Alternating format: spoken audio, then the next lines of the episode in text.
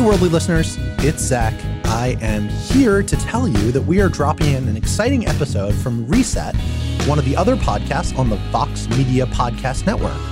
Reset's episode is about Apple removing an app that's been used by pro democracy protesters in Hong Kong. And it, it, turns out that that has pretty broad implications for democracy around the world, and it's a really big issue. So if you're interested in that, check out this episode. And remember, if you like it, you should subscribe to Reset for free on Apple Podcasts, Spotify, Stitcher, or wherever else you get your podcasts. Enjoy, worldly listeners. Mary Hui, you've been reporting on the months long protests in Hong Kong for the news website Quartz. How does it feel to be on the ground when all of this is going on? It is a highly energetic, powerful, charged moment or series of moments, long series of moments.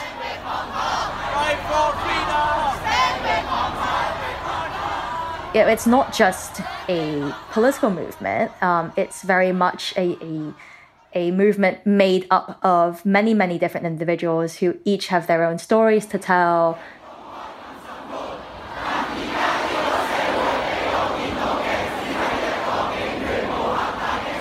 because this protest movement has been largely leaderless, so much of it is organized online.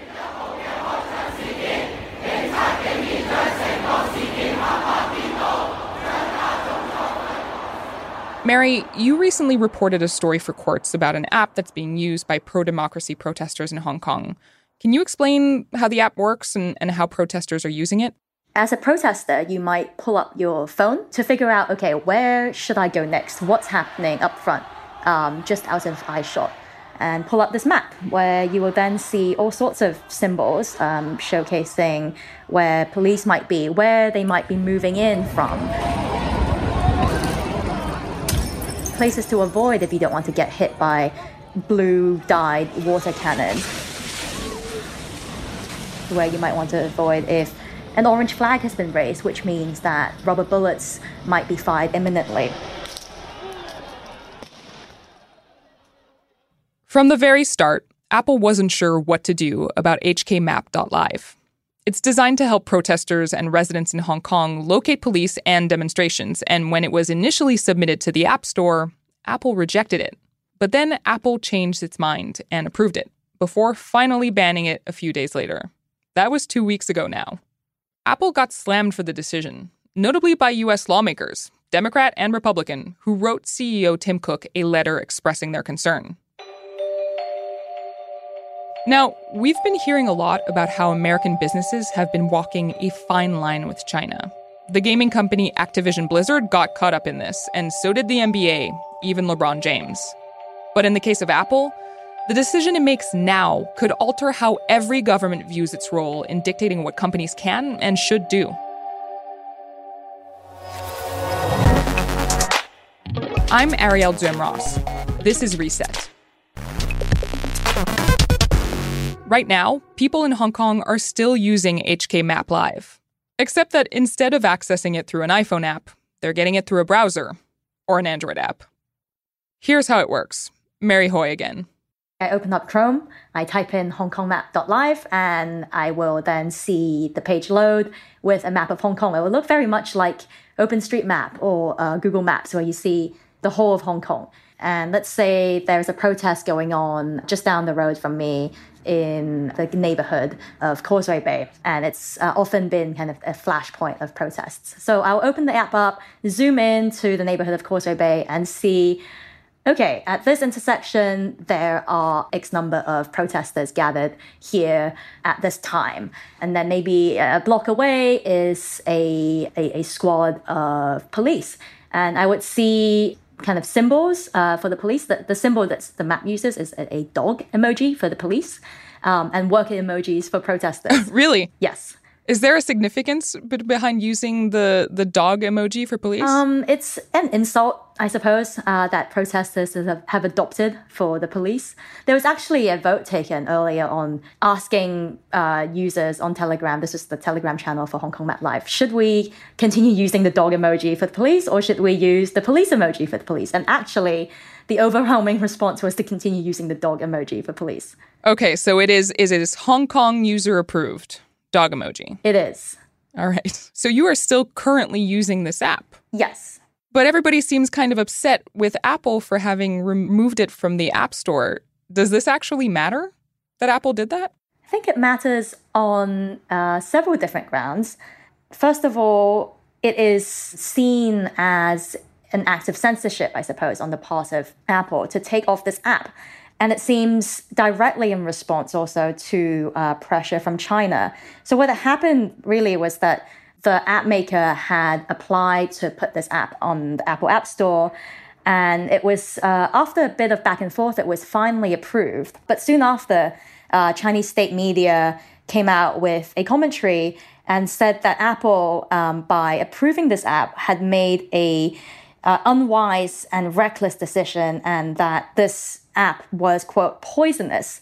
And so Apple felt the heat, and I think then decided, in response to this criticism from Chinese state media, uh, decided to ban the app. Right. Apple said that their reason for removing the app from the App Store was because it was being used to target police officers and, and sort of facilitated violent attacks. Do you think that's true? There is no evidence to prove that that has been the case at all. And in fact, not only is there no evidence, that's not at all how the app works.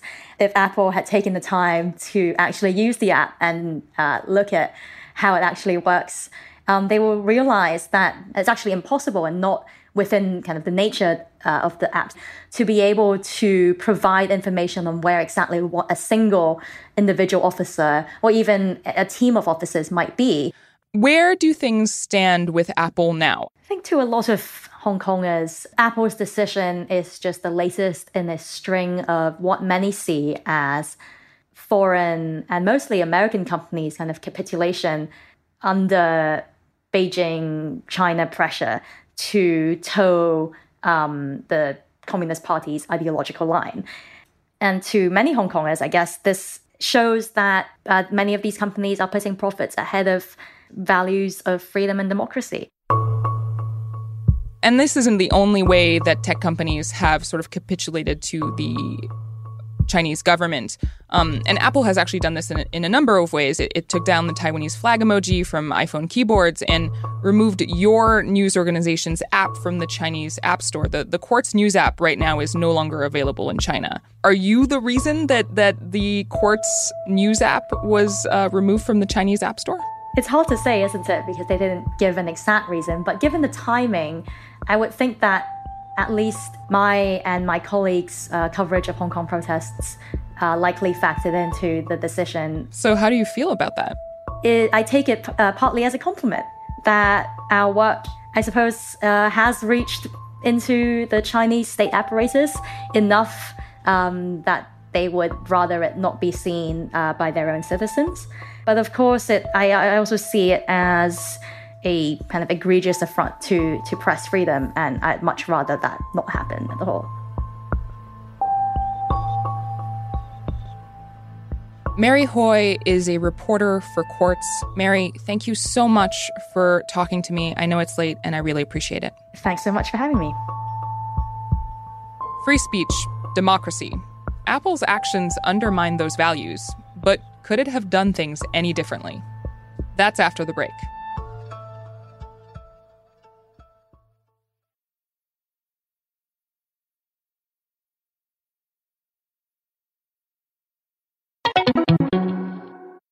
Nilay Patel, you are the editor in chief of The Verge, and you've been covering Apple for years.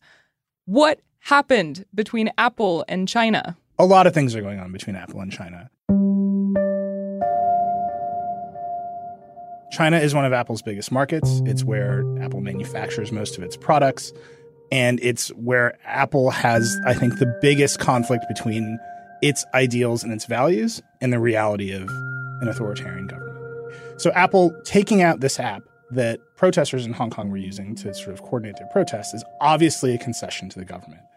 The big problem is that Apple says it was its own decision. It didn't blame the Chinese government for the pressure. It said, We've looked at the app, uh, we've had reports. We see, we've been told that this app is being used by protesters to target the police, commit acts of violence. None of this is supported. There's no proof of this. Um, and they say, well, you know, the, the Hong Kong authorities have, have told us this is a problem, so we're just going with it. I think that is a mistake. It's a mistake for Apple to enter that sort of value judgment zone mm-hmm. when everyone kind of knows the real truth, which right. is the Chinese government is pressuring Apple to remove this app. They could have just passed that buck. And the fact they didn't, that is like the center point of the conflict to me. Why would it have been more strategic for Apple to say, you know what, we're removing this app because China asked us? So Apple has an out. Every company has an out. You have to follow the law of the countries where you're doing business. It's true of the United States. Oftentimes, the United States wants to pass policies that Apple doesn't like. Uh, a, a notable one is breaking encryption in iMessage. Right. If the United States government decides that encryption needs a backdoor, Apple has no choice but to comply. They have to comply with what the government says. In this case, they have to comply with what the Chinese government wants. Why would Apple blame its own sort of values judgment here, blaming the app and the way that it's used instead of blaming China? Why would it do that? I, I, think Apple has a strong interest in not irritating the Chinese government, especially in the context of this larger trade war, which doesn't seem to be reaching a conclusion, where the majority of its products, the vast majority of its products, might might see increased tariffs as they're imported to the United States, where the Chinese government does have the ability to sort of shape the Chinese economy, where they could see their sales in China fall. That is a critical market for Apple. Their financial performance every quarter is actually affected in, in, in meaningful ways. So the Chinese government has just a lot of control over Apple's business. Not to mention they actually manufacture their products there. So that's just a lot of exposure to the Chinese government. This is a small hit, I think, for Apple. If you look at their stock price, unaffected by all of this in a way that uh, not affected at all. Doesn't I mean going up in on certain days. What is your judgment of how Apple is handling this? I think if Apple does want to be a values driven company, it's going to have to come to a reckoning with China and the fact that it has this massive exposure to China. And the fact that in the Chinese market, it has capitulated to demands it would never capitulate to in the American market. So iCloud servers in China are run by a Chinese firm with Chinese state investment, potentially control. Unlike, you know, the, the web in China is closed down, Apple closes the App Store. They are in charge of what gets in and out of that store. So they removed the Quartz app from the App Store because it was illegal. Why right, is it illegal? The Quartz News app. The Quartz News app. Why was that app illegal? Because they were covering the protests in Hong Kong. That is a huge problem for Apple, especially now as they're extending their reach just from selling hardware, from selling operating system to uh, news and entertainment. Apple runs Apple News is Apple News going to be censored if they decide to extend it to China? Well, that is a huge decision for them to make. Uh, there were reports that Apple TV Plus showrunners were asked to make sure that their shows didn't offend China. That is a huge decision for Apple to make. It is a decision that other Hollywood studios routinely make, mm-hmm. but it's a new set of decisions for Apple to make, especially with a CEO who says privacy is a fundamental human right, who has Martin Luther King quoted in his Twitter bio, right. who holds himself up as a paragon of values against competitors like Mark Zuckerberg. What would have been the alternative for Apple? What do you think the company should have done? I, I do think one answer is look, we have to follow the laws of the countries where we do business. People in China love Apple. We will continue to fight for China to open up. We will continue to fight for the values we hold dear but we have no choice but to comply with the law. Okay. You see that in the United States. It's a messaging issue.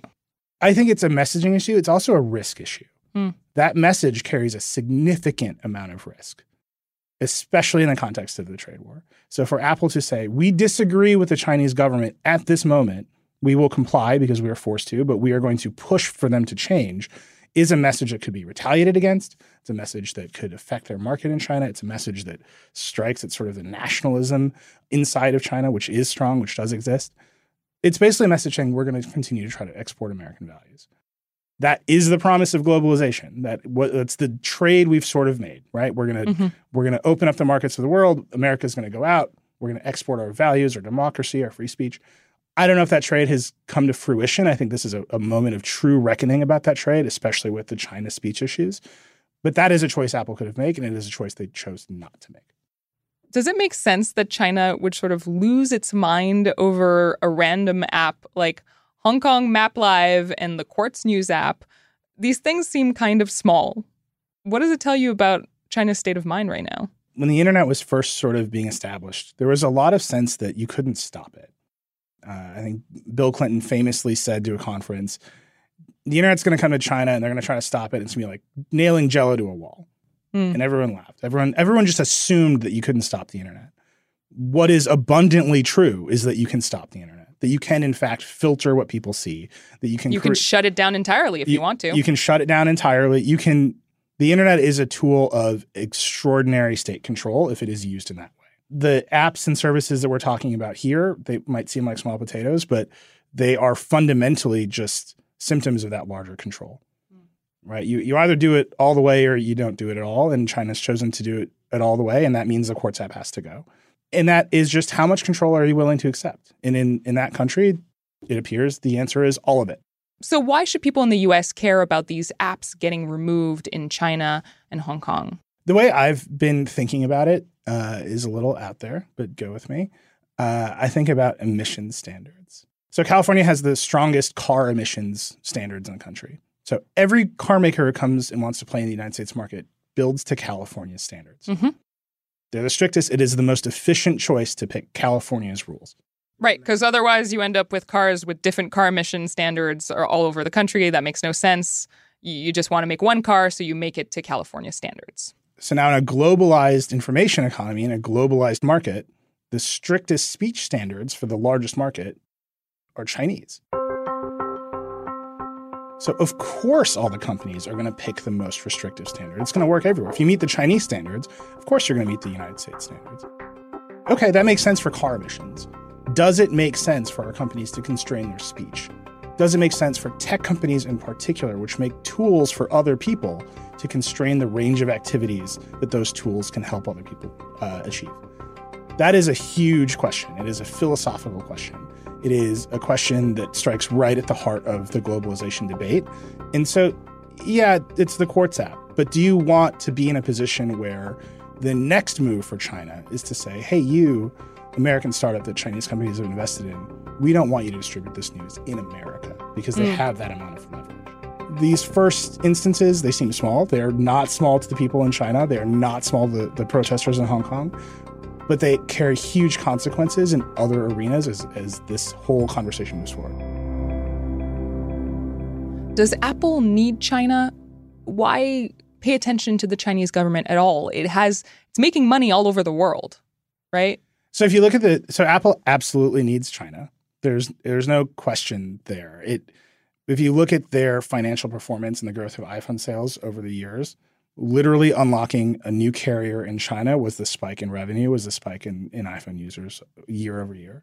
They they ran out of countries to go into. They ran out of big Chinese mobile carriers, and that growth plateaued. So that is a huge market. It's a lot of people for them to serve. They are in that market. I think very notably, Google and Facebook are not in that market. Microsoft, to a large extent, is not really in the Chinese market. Apple is there. They sell hardware, they sell the products, they sell the services. They can't just walk away from that. It would it would meaningfully change their revenue. It would meaningfully change their their product cycles. And they really do build the products there. And moving those supply chains, moving those factories, moving that engineering expertise anywhere else in the world right now appears to be impossible. Could they do it over time? Maybe, but that is a multi-year phase out. So what you're really saying is you can walk away from China, but you will not make phones for several years. Okay. So you need to phase that transition out. Okay. So, what I'm getting from you is that tech companies like Apple, there are others as well, they need China. And that means that they often end up making decisions that seem sort of anti democracy. Where is this all going? When you say tech companies, that's actually really it's important to unpack that. Apple's in China. But Google and Facebook tried to go to China and they couldn't figure it out. They could not reconcile their values with the demands of the Chinese government. Google famously left. Right. the, the government wanted to censor the Google search engine there and, and they left. And then Google more recently has been trying to build a search engine for China, very controversial, very secret. And their own employees said, no, stop this. And it, there are still rumors that they're trying to do it. But inside of Google, their employees do not want to build a censored search engine for the mm-hmm. Chinese government. Facebook, Mark Zuckerberg learned Mandarin. Like he, he was he wanted to be in China Mhm. and he they, they couldn't do it and they just abandoned the market and they're very clear that they don't want to be there. Do they want to be there in the future? Maybe. But right now they're not there because their strategy won't allow them to be there. Apple's strategy requires them to be there. So there's a different level of exposure. When you talk about tech companies, you Right. usually bundle them all together, there's a ma- there's a massive difference in Apple's level of exposure to Chinese market versus Google and Facebook. So with that in mind, with Apple being so vulnerable when it comes to the Chinese market, where do you think this is all going? I think right now for this incident, Apple rides it out. We are seeing that the the sort of Chinese government affecting American companies story is not going away. I think the big danger for Apple is that that story continues to grow. It feeds into the nationalism in the United States and the nationalism in China. It feeds into the trade war narrative. And you end up at a place where Attorney General William Barr says, look, you're making concessions to the Chinese government. There's child porn in iMessage. Why won't you give me a backdoor to iMessage? That is a huge danger for Apple. That is, they're atta- attacking that and saying the government needs access to these phones. Why won't you unlock the phone for us when the when the government comes calling? Apple has fought that fight. They have won that fight historically. They are correct to keep fighting that fight. That is a fight they could lose when the United States government gets to say you make concessions to China. Nilay Patel is the editor in chief of The Verge. He also hosts The Vergecast, a podcast I listen to every week. Thank you so much for joining me. Thank you for having me. This is Reset. I'm Ariel Duhaime-Ross. You can follow me on Twitter. I'm at ADRS. And you can reach the Reset team by emailing reset at vox.com. If you haven't already, subscribe to Reset on Apple Podcasts, Stitcher, Spotify, Pocket Casts, Overcast, or in your favorite podcast app. And if you like what you hear, give us a five star rating and review on Apple Podcasts. It really helps. We'll be back on Thursday. Later, nerds.